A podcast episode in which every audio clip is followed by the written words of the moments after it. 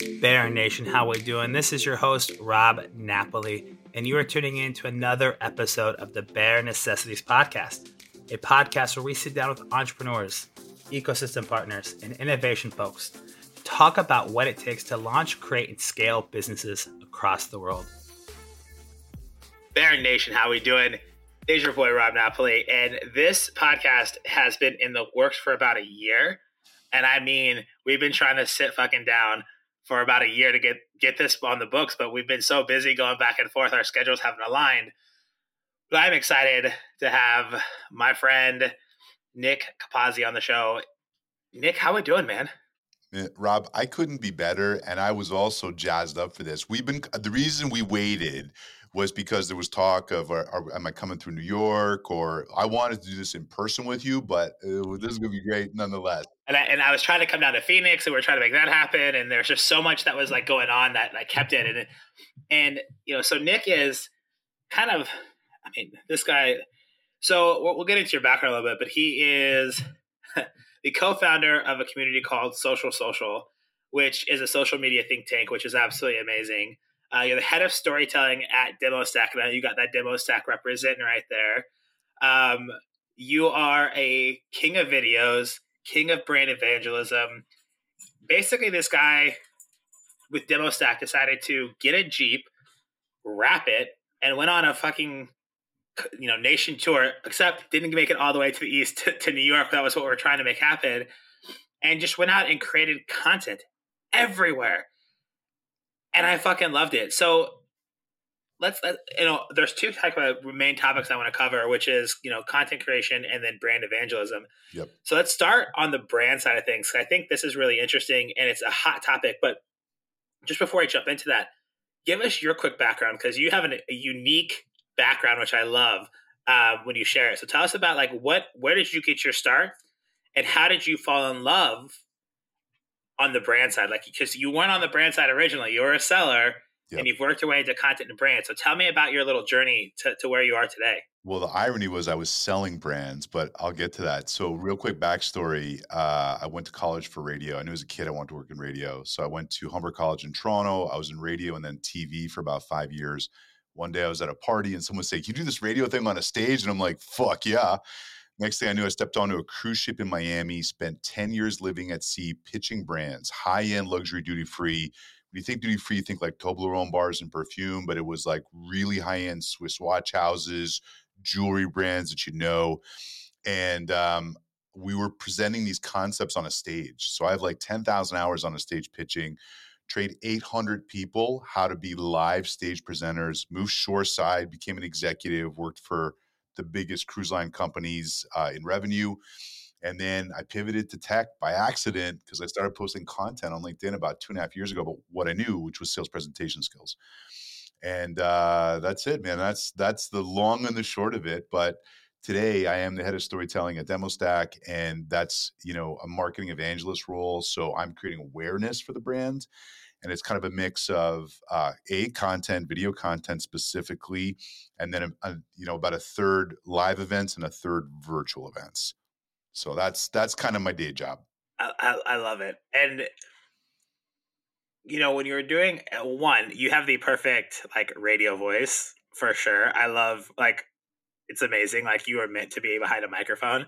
Um, when you were when you kind of got into this live, you know the the the, the stuff on the cruise line what about it excited you? Like why did being on a stage like you're selling other people's brands yep. right? Now on a cruise ship there's you know you're basically on a floating ship right? And there's nothing else to do besides what's on that ship right? It's not like i mean you have a couple day excursions but for the most part you're spending your time either in your room at the bar at the food court um, at the pool whatever the activities are and you're there to go be active but like here you are trying to sell them to buy stuff. So like what what made that exciting for you? And, and and what was it about that that you thought just made it fun? Like what about being at sea made it fun for you to be around all these people selling brands and like well let me tell you being at sea and living on cruise ships is a whole other conversation.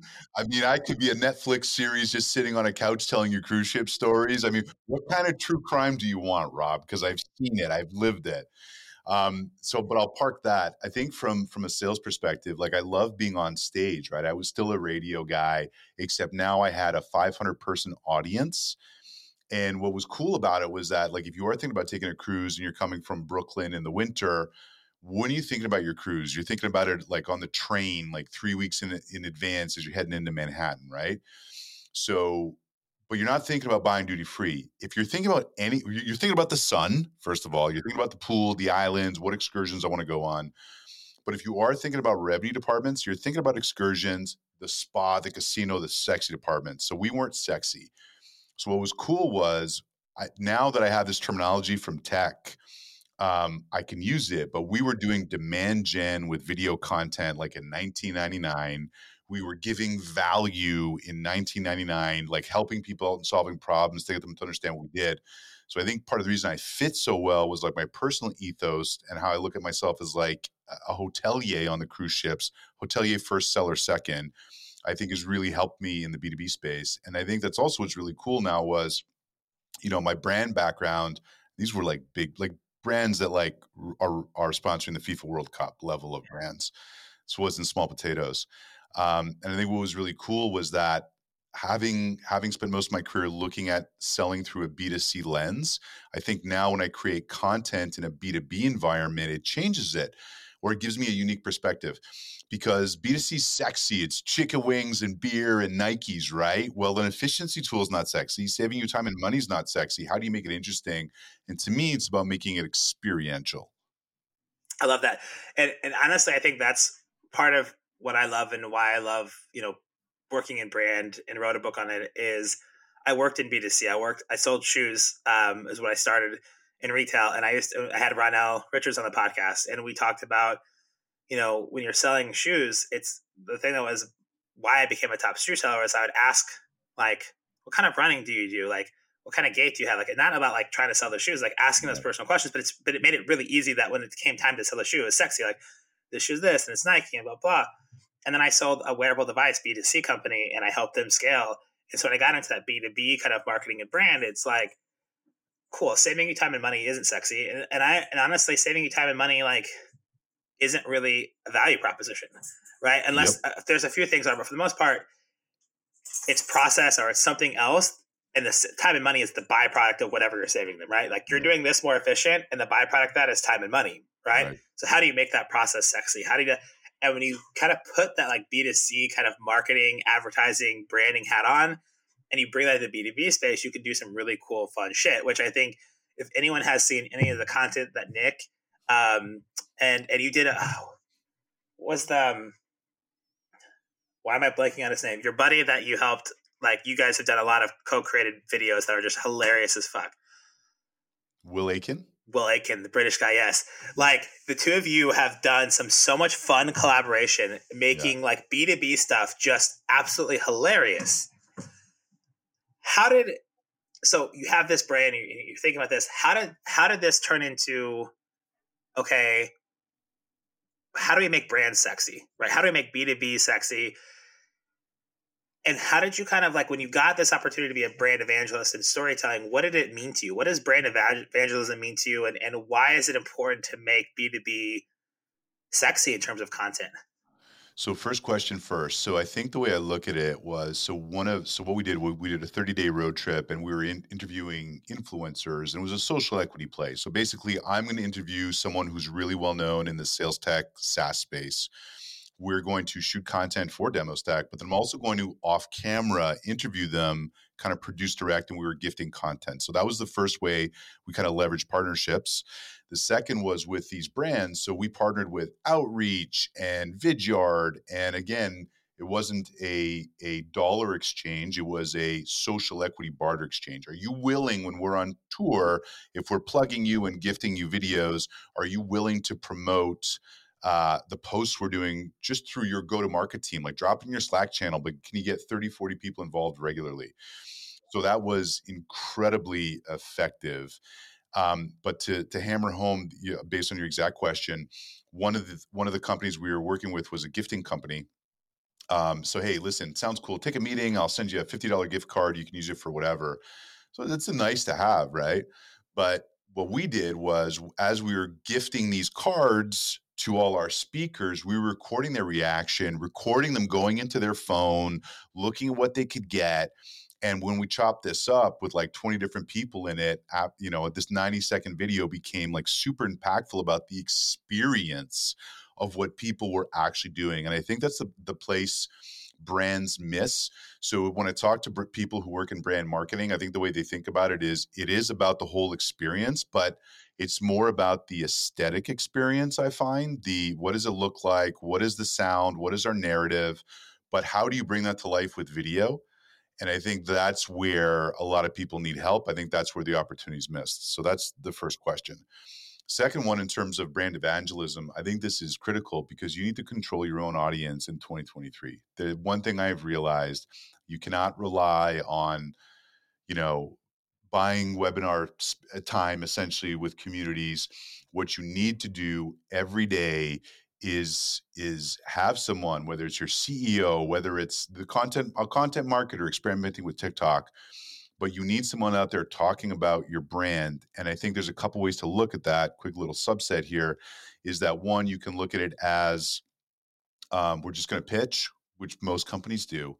Or you can make it about the problems you solve, and then it's kind of like it's thinly veiled promotion for your company. But really, what you're doing is giving value, right? That's how I look at it. So I kind of break that out for a second because I think that's really important. The first part you brought up, like or and I agree with you. So many brands, like, is this on brand, right? Is it the right colors? Is it the right aesthetic? Is right. the right narrative? But what what misses is like, who cares if there's no experience to it? Who cares if there's not a tangible result from it, right?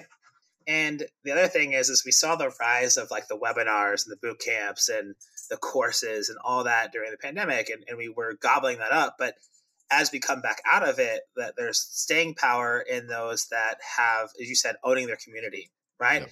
And so what happened, and we see this a lot now, is we see people who are hired as head of brand evangelism or brand evangelist at this right. company, and it's sometimes not the CEO; it's an influencer, it's a content creator, it's a former executive who now has their consultancy. Why? How? I mean, how have you seen this role? Why did it become a role in your opinion? And why how does the brand evangelist help a company yep. own that audience on a day-to-day basis like let's talk let's kind of break that down a little bit because you went into that subset which i love which i want to kind of get into so let's break that down a little bit.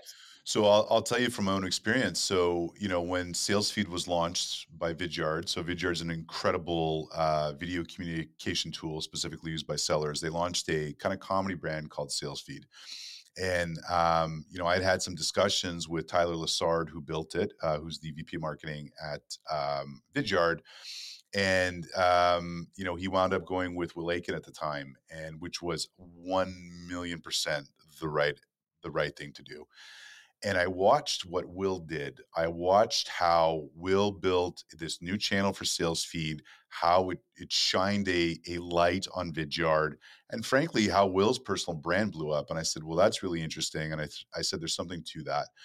And then I started seeing more and more people get involved, or I start to notice more and more. So, like Travis Tyler from PandaDoc is one of the best. He, hilarious, mixes business with humor. Will Aitken, of course um, Amelia Taylor with Reggie, uh, Arthur Castillo doing an amazing job with this at Chili Piper. And I think that's what's really interesting is that there's all these plays with with evangelism and having someone out there as the face of your company. But I think there's also something to the dark social that has happens behind the scenes where people like Travis, Will, Arthur, Amelia, and myself are in these WhatsApp chat chat groups discussing these things. And, and I think um, there, I think this is going to become more of the future. I am so bullish on community, and I think owning your audience and owning your community is so critical. And I think the best way to do it is with a brand evangelist. And where I think people get stuck, especially with a CEO, is how does it how does a CEO who's wearing so many hats put time into developing content? So depending where you are as a company, you know, potentially bringing in someone to do brand evangelism is really key. Um, and that was also why we launched Social Social. So Will Aitken and Jen Allen are my partners in Social Social. And what we realized was, or, or where I started the conversation on this was, there's a few things. There's one thing I'm good at. I can capture a lot of content really fast. My first choke point was editing, which became a problem. That was a solution we needed help with to because we were capturing so much content, we just couldn't produce enough, put it through the factory to get it on social. But then the other was how do you distribute on social? And there was all this, you know, misinformation or anecdotal things about this is what you do on LinkedIn, this is what you do with YouTube Shorts, this is what you do on Reddit. So we built socialsocial.io. Um, and that was really for a think, tank to find what's working, what's a la minute ready to go, um, and it's been very effective. So you know, we had problems and we were looking for solutions. I love that. I think you know another big buzzword that came out of the pandemic was like community. Everyone creating a yep. community and, and community yep. this and community that, and you saw some communities blow up. You saw some communities fall flat on their face, and I think that you kind of made a big point that community is really impactful but you need somebody that can help evangelize the community to drive conversation. And that doesn't always have to be CEO. Some companies, the CEO is the best person to be the face. Other companies, some CEOs like, I don't want to be the face. I got all these hats. I want to stay behind the scenes. I'm more technical, whatever. And you want to bring somebody in to do that. And I think understanding that as a company, but this idea of community, I think as you're building social social, you know, one of the things I've seen y'all do well is that there's a lot of great people in there that want to drive conversations, right? I'm in a lot of Slack groups and I've like I made I was at one point I had 21 different Slack channels that were like community things and I like removed 90% of them because I was just like, I, I was, I wasn't in any of them. I was like on the edge of all of them and I was consuming content, but I wasn't able to really get deep because it was like notification this and I got like notification anxiety. So, so I think real quick, sorry, Rob, I, you were going to lob me a question, but just really quick point. I think the key with the community is picking one and really getting going deep. So I think deep versus wide is important here.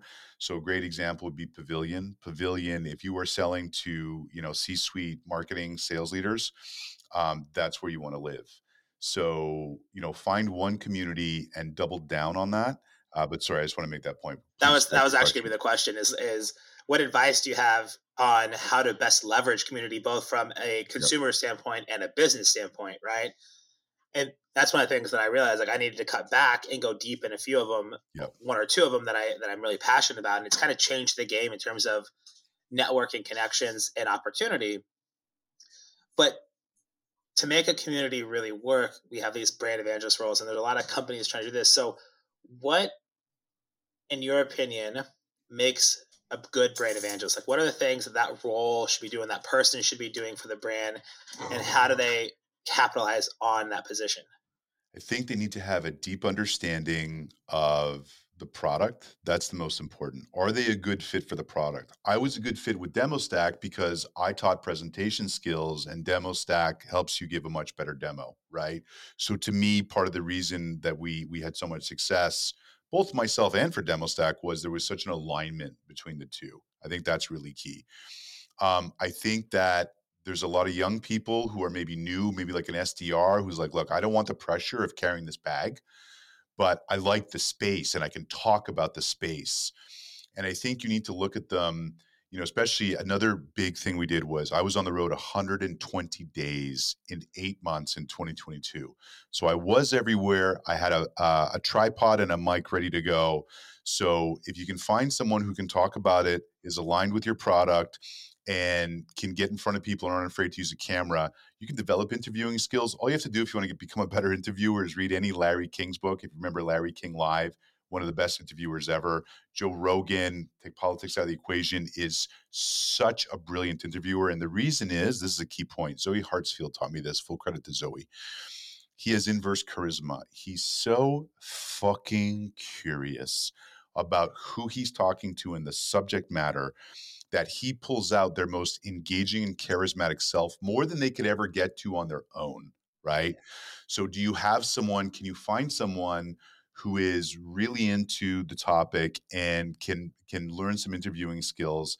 And then a big part of what we did was bartering content. We either collaborated on content or we would shoot content for us but then hey we we chopped up three videos. I'm not in it. This is for your own social helps to make friends it does. I mean, I for every podcast that I do for my guests, we chop up three, four, five, six piece of content that's just them, and it's them with a fire quote, fire, you know, knowledge bomb. It's like here, yep.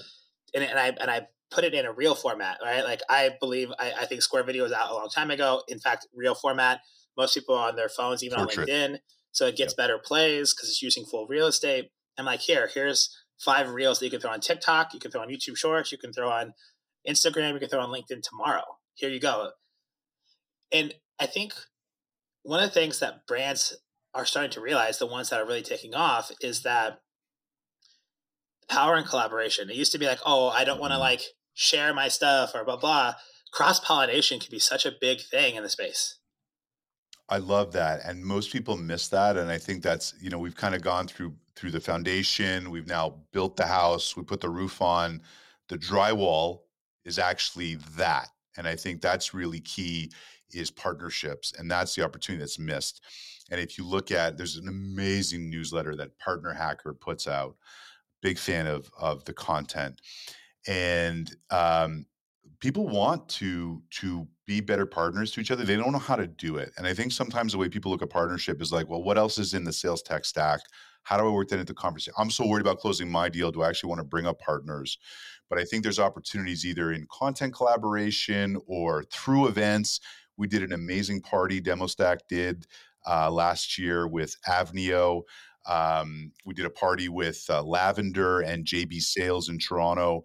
So, you know, what are ways that you can collaborate? So you're bringing collaborator collaborators together who are making content together. What does that look like? Um, that partnership is the missed opportunity. And if you're looking for a North Star on that, I'm telling you that Partner Hacker newsletter is fire. The last question on brand evangelism is what do you think about there's a lot of conversation about this like you know people in the fr- frontline folks like sdrs and account executives have you know kind of building their own personal brands and yep.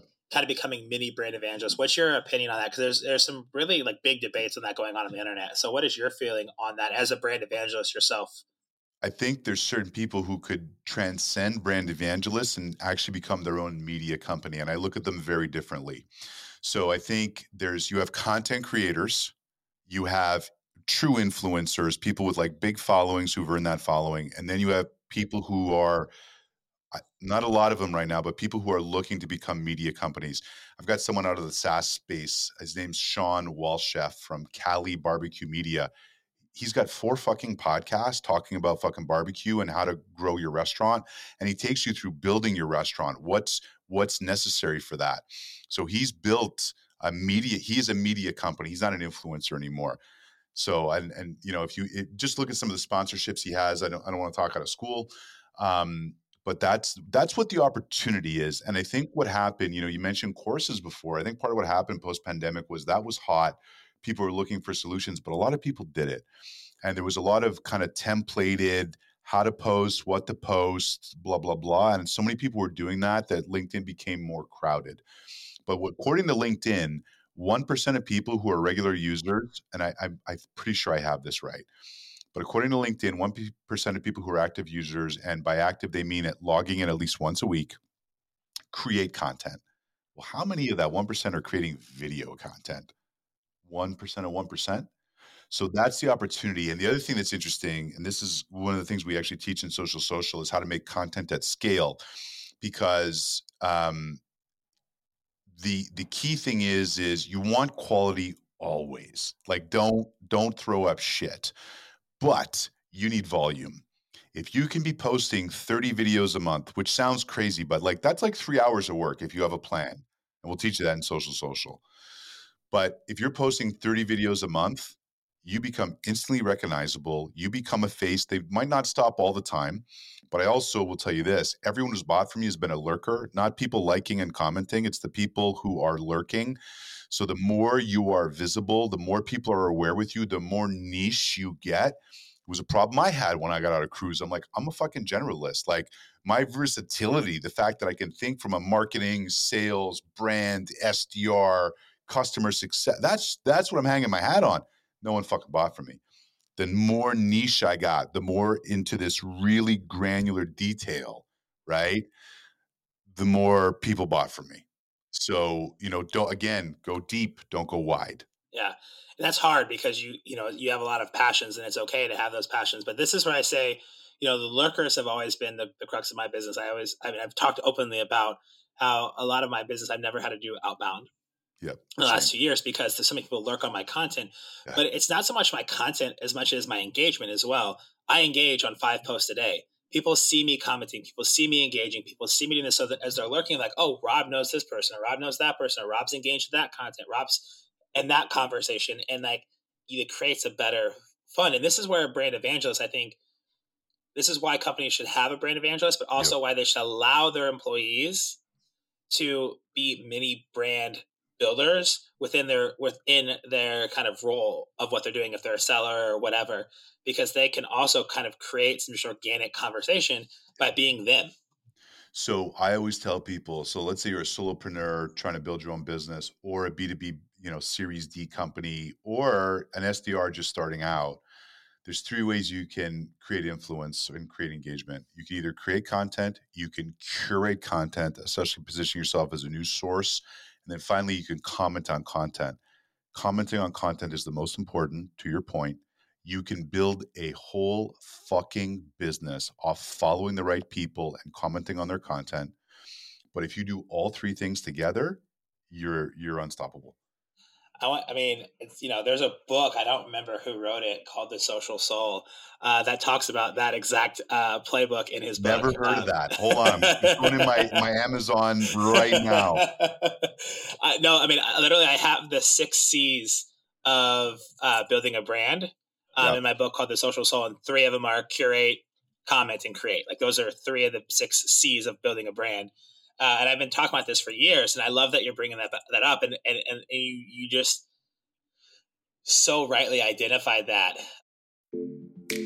Bear Nation, thanks for listening to the Bear Necessities of Entrepreneurship. If you enjoyed this episode, please subscribe and leave us a review.